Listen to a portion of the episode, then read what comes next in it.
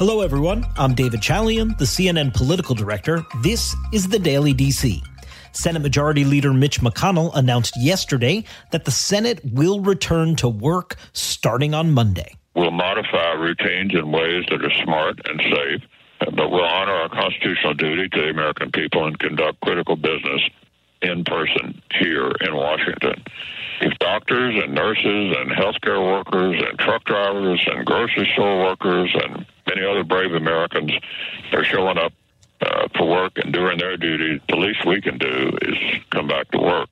But as lawmakers are preparing to return to Washington, concerns about their health and safety on Capitol Hill remain as they gear up for yet another battle over the next round of coronavirus funding a bill that is now likely to have money for desperate state and local governments on the line. Joining me now to discuss all of that as the Senate prepares to reconvene is Republican Senator Bill Cassidy of Louisiana. He is also, in addition to being United States Senator, a medical doctor. I should note Senator Cassidy and I recorded our conversation just moments before House Majority Leader Steny Hoyer reversed plans to bring the House of Representatives back to work next week. The Senate still plans on coming to work next week. The House is no longer going to be back in session. Senator Cassidy, thank you so much for being here. Hey, David, thank you for having me. So, can I ask you for a second? It's my pleasure, sir, to take off your senator hat for just a moment and put on your doctor hat. As someone with that kind of medical training, what goes through your mind when you think about getting on a plane, coming to Washington, going back to work? Is this all a good idea right now? Everything is a risk benefit, if you will. If you're willing to wear a mask, if you're willing to wash hands, if you're willing to like you know wash hands like compulsively, and if you're willing to maintain social distancing with uh, skeleton crew at most at work, I think it can be done safely. Uh, but you have to be careful. I tell folks, I, uh, you know, I'm a gastroenterologist, so I jokingly say, I washed my hands like I was doing a colonoscopy and suddenly realized I had a, a, a hole in my glove. And so that's how frequently and how carefully you must wash your hands. If we do that, I think we can do so safely. Uh, that's quite the vivid image. Thank you uh, for that. Um, you uh, heard Leader McConnell say earlier that uh, if other frontline workers have to show up, then the Senate should too. You had just said a skeleton uh, staff. Uh, and I'm wondering can the Senate operate with a skeletal staff? And can the Senate conduct its business with the kind of social distancing that you say is still very much required, even as you sort of return to work? I think it can. And when I say skeletal staff, it doesn't mean people aren't working. In my office, they'll be telecommuting. And we've become quite effective at communicating throughout the day um, uh, and having regular meetings so that we can get work done. Now, one thing different, though, is that uh, in a normal Senate, there's always people coming to visit. A group of 20 might come to visit, a group of 10, a group of three, and you'll sit down with your staff and meet with them. Those meetings will not occur they will take place by Zoom. Uh, what will occur, though, is that senators will be able to kind of see each other and have a better sense as a group of what thoughts are. There is a lot to be gained by face to face interaction, even if you're wearing a mask when you have that face to face couldn't agree more. Uh, I, I, take your point. We're all listen. I'm podcasting from home right now. We're all doing our our work from home. But do you envision at least some staff to join you when you go back to Washington to work? So if you can maintain six or eight feet between you and your coworker, then it works. So I've told my staff there'll be some people who need to come in. They've got essential records. So I've told my scheduler and her assistant, I, I, you just need to have a, a plan. There should always be at least six feet, six feet between people. So folks in adjacent cubicles or people whose backs are to each other should not be there at the same time. So we're going to have a pattern, a schedule by which people who must come in come in but are still able to maintain social distancing. It just takes some forethought, but yes, it can be done. And what about having temperatures checked before entering the Capitol complex? What do you think about that? As a physician, I'm so aware that asymptomatic people, those who do not have a fever, can still communicate disease. So I'm not opposed to it, but that's not where I draw my security from. That you can have no symptoms whatsoever and still spread. Many people who work on Capitol Hill are less than 30. And if you're less than 30, you're almost at zero risk of having a problem from uh, a significant problem from COVID 19. But you can still be infected, you can still infect other people. My only concern is checking temperatures is a false sense of security. We should assume that everyone we meet is infected unless they can tell us they've been previously exposed, now have recovered, and therefore most likely are immune. If they can't tell me that, I assume they're infected. Mm. Um, Senator Cassidy, I'm sure you've been seeing the debate happening across uh, the other side of the Capitol in the House about this notion of remote voting, or might there be proxy voting, ways in which the elected representatives of the American people can conduct their business uh, like many Americans are having to do from a remote fashion. Do you think that that is something the Senate should explore, can explore? Uh, would you advocate for changing the way right now in, uh, that you all vote in the Senate? So at one point, I thought we should consider that, but I do think a lot is lost by not meeting face to face. So, yes, well, let me answer more directly. We could vote remotely. I could stay in my office and call in the vote. And so voting remotely would be, you know, we could do that. But on the other hand, it's more difficult to have hearings uh, if you're not at least somehow in the in the room. It's more difficult to get four people together on the fly, if you will, because somebody had a great idea, but two other people are involved, and you want one, one more person because they have a special perspective. That's more difficult to do by Zoom. And so, so whereas yes, voting could take place by telephone, the meetings that I think are important, it'd be more difficult to do so. Uh, I'm giving you a little bit of a mixed message, but this is a little bit of a nuanced issue. That's it. Certainly is that. I want to turn to uh, the overall response and some of the things President Trump has said. Yesterday, he said he was not going to take any responsibility for the spike of people in places like Maryland ingesting disinfectants after the president suggested or mused about that it could possibly be used to treat the virus. He said he was being sarcastic. Does he bear any responsibility for seeing an uptick like that? And again, as a doctor, when you heard the president say that, what went through your mind? Well, you know, I agree with Dr. Birx. People don't use it therapeutically, but at some point you have to rely upon common sense. The president, in retrospect, I'm sure wishes that he had not said it. But on the other hand, we also have to rely upon common sense upon the people who hear. Uh, and so there's a mutual responsibility uh, when it comes to a person's health. I've always told patients, you are your best champion. You're the one who is most responsible. And so if you hear something which you're not sure about, you need to investigate and not do it no matter what the source is unless you feel comfortable where that is.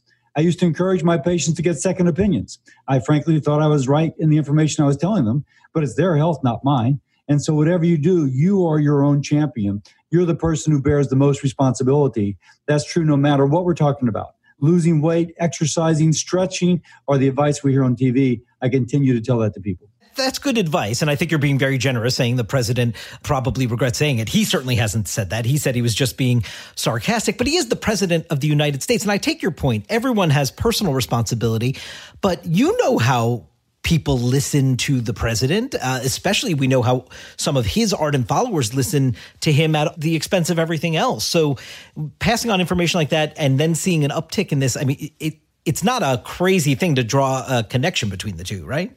One, I, I did not read that uh, more people were ingested in Maryland, but all I can say is that, you know, as a physician, when a doctor gives me advice, I'm going to first check it out before I accept it, unless I've really learned to trust that doctor.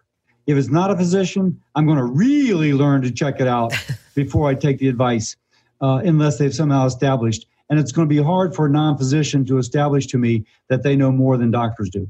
So that's just my own perspective. Okay, let's turn to your bill that would give $500 billion to state and local governments in a rescue fund. Leader McConnell and other Republicans had sort of been dead set against this, against this for a while, but then yesterday, Senator McConnell changed his tune, saying that funding for localities and states would indeed be part of the next proposal. Is he on board with your plan now? I don't know if he's on board with my plan, but it just makes such total sense. Uh, if we're going to support small businesses and family, then that means we must also support the government services which support them. If you're a restaurant and we've just given you tens of thousands of dollars to, so you can keep your doors open to keep people employed, but then they don't have fire or police or sanitation, and so garbage builds up in front of their door and rats are running around in the garbage, no one's going to come in that restaurant. They're going bankrupt. Now let's just back up a little bit. If you're the city that relies upon tourism, hotel bed tax, sales tax, in order to pay that sanitation worker, fire department, police, and you have no money because you have a federally encouraged economic shutdown, well, then guess what? Just keep just connect the dots.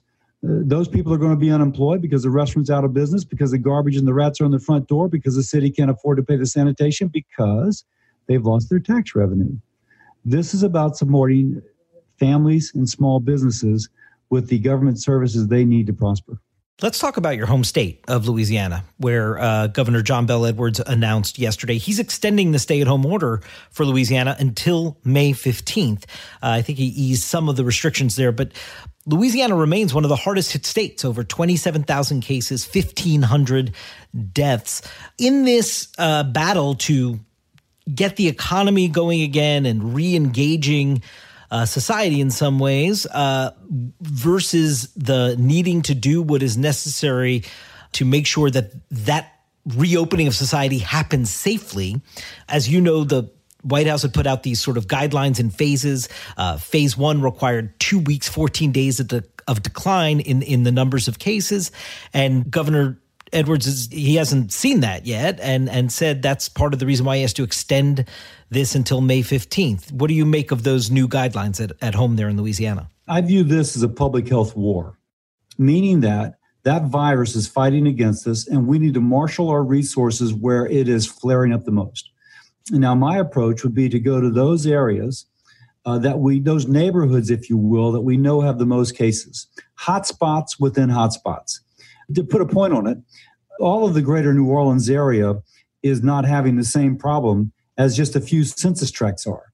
And those few census tracts are where more cases, two to three to four times more cases, are occurring than the rest of the city. Indeed, within those census tracts, there are neighborhoods and even buildings where there are 10 times more cases than the rest of the city. We should target our testing even on a door to door, apartment to apartment strategy to test proactively, to come back for those folks who test positively, take the money that Congress has given the state and put people in quarantine with all the support they need for 14 days the food the medical pay for the room etc so that they do not spread it to others and that we can monitor their health. When you do that you shut down transmission much more effectively. You lower your rate and you can speed up the opening of your economy. It is a targeted information driven approach.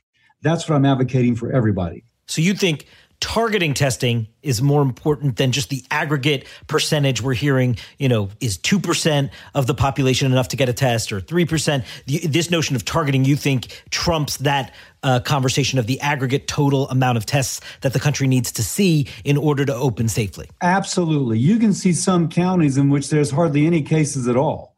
Uh, just the virus is not there. And then there's cities where there's a lot. But within that city, there are neighborhoods in which there are a lot. And so, why not target the neighborhood? Because by quarantining those who are positive in the place where you know more people are positive than any place else in your city, you're going to more rapidly shut down the spread. That has to be data driven. Let me give you an example, and I don't want you to take this out of context. One thing, a reportable disease, venereal diseases are reportable, say syphilis. Now, obviously, it's easier to track a contact of somebody who might have syphilis than it is a coronavirus. But you don't test everybody for syphilis. You test the people who have had contact with the one case that you know has had syphilis. Now, by the way, I'm only using, I'm not comparing coronavirus and syphilis. I understand. You're clearly not comparing the two. Except in so far, contact tracing.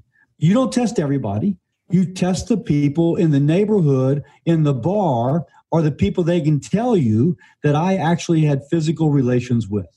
Now, when it comes to coronavirus, if you know you've got a hot spot in this neighborhood, well, it doesn't really matter if you're testing a, a county or a parish 100 miles away. What really matters are you checking everybody in that neighborhood. And since we know there's a lot of asymptomatic carriers, I personally think you should be checking everybody in that neighborhood, not just the people with symptoms. And as you check everybody in that neighborhood, then you're going to find out who's positive, you quarantine, who's negative, and that really gives you your baseline that you're most concerned about. Of those at risk, what is the current rate of spread from those who are currently positive? Uh, I think that focused targeting is what we do in public health. We should be applying it to novel coronavirus. And just quickly before you go, are we set up as a country right now to do what you're describing? at this moment? We have information systems that we commonly use for other things whether it is the flu registry, whether it's report, we have 120 different reportable diseases. Uh, novel coronavirus is one of them. I just mentioned another. We have immunization registries that when a child is vaccinated at birth, it's put into this registry. When she goes to college 25 years later, they go online, pull down the fact that she was vaccinated for measles at birth. Uh, we track that. We have privacy laws that protect it. They're robust. They've been in place for decades. Everyone's comfortable with them. We should be using these exact same systems to be following the coronavirus. Senator Cassidy, I thank you so much for your time. And of course, I wish you, your family, the people of Louisiana, uh, safety and good health in the days ahead. Hey, thank you, David. And a special thanks to our listeners as well. Remember, we publish a new episode every weeknight, so please subscribe on your favorite podcast app. While you're there, consider leaving a rating or a comment. It helps people find the show. And if you want to tweet about this podcast, please do so using the hashtag TheDailyDC. Stay safe, stay healthy. We'll see you tomorrow.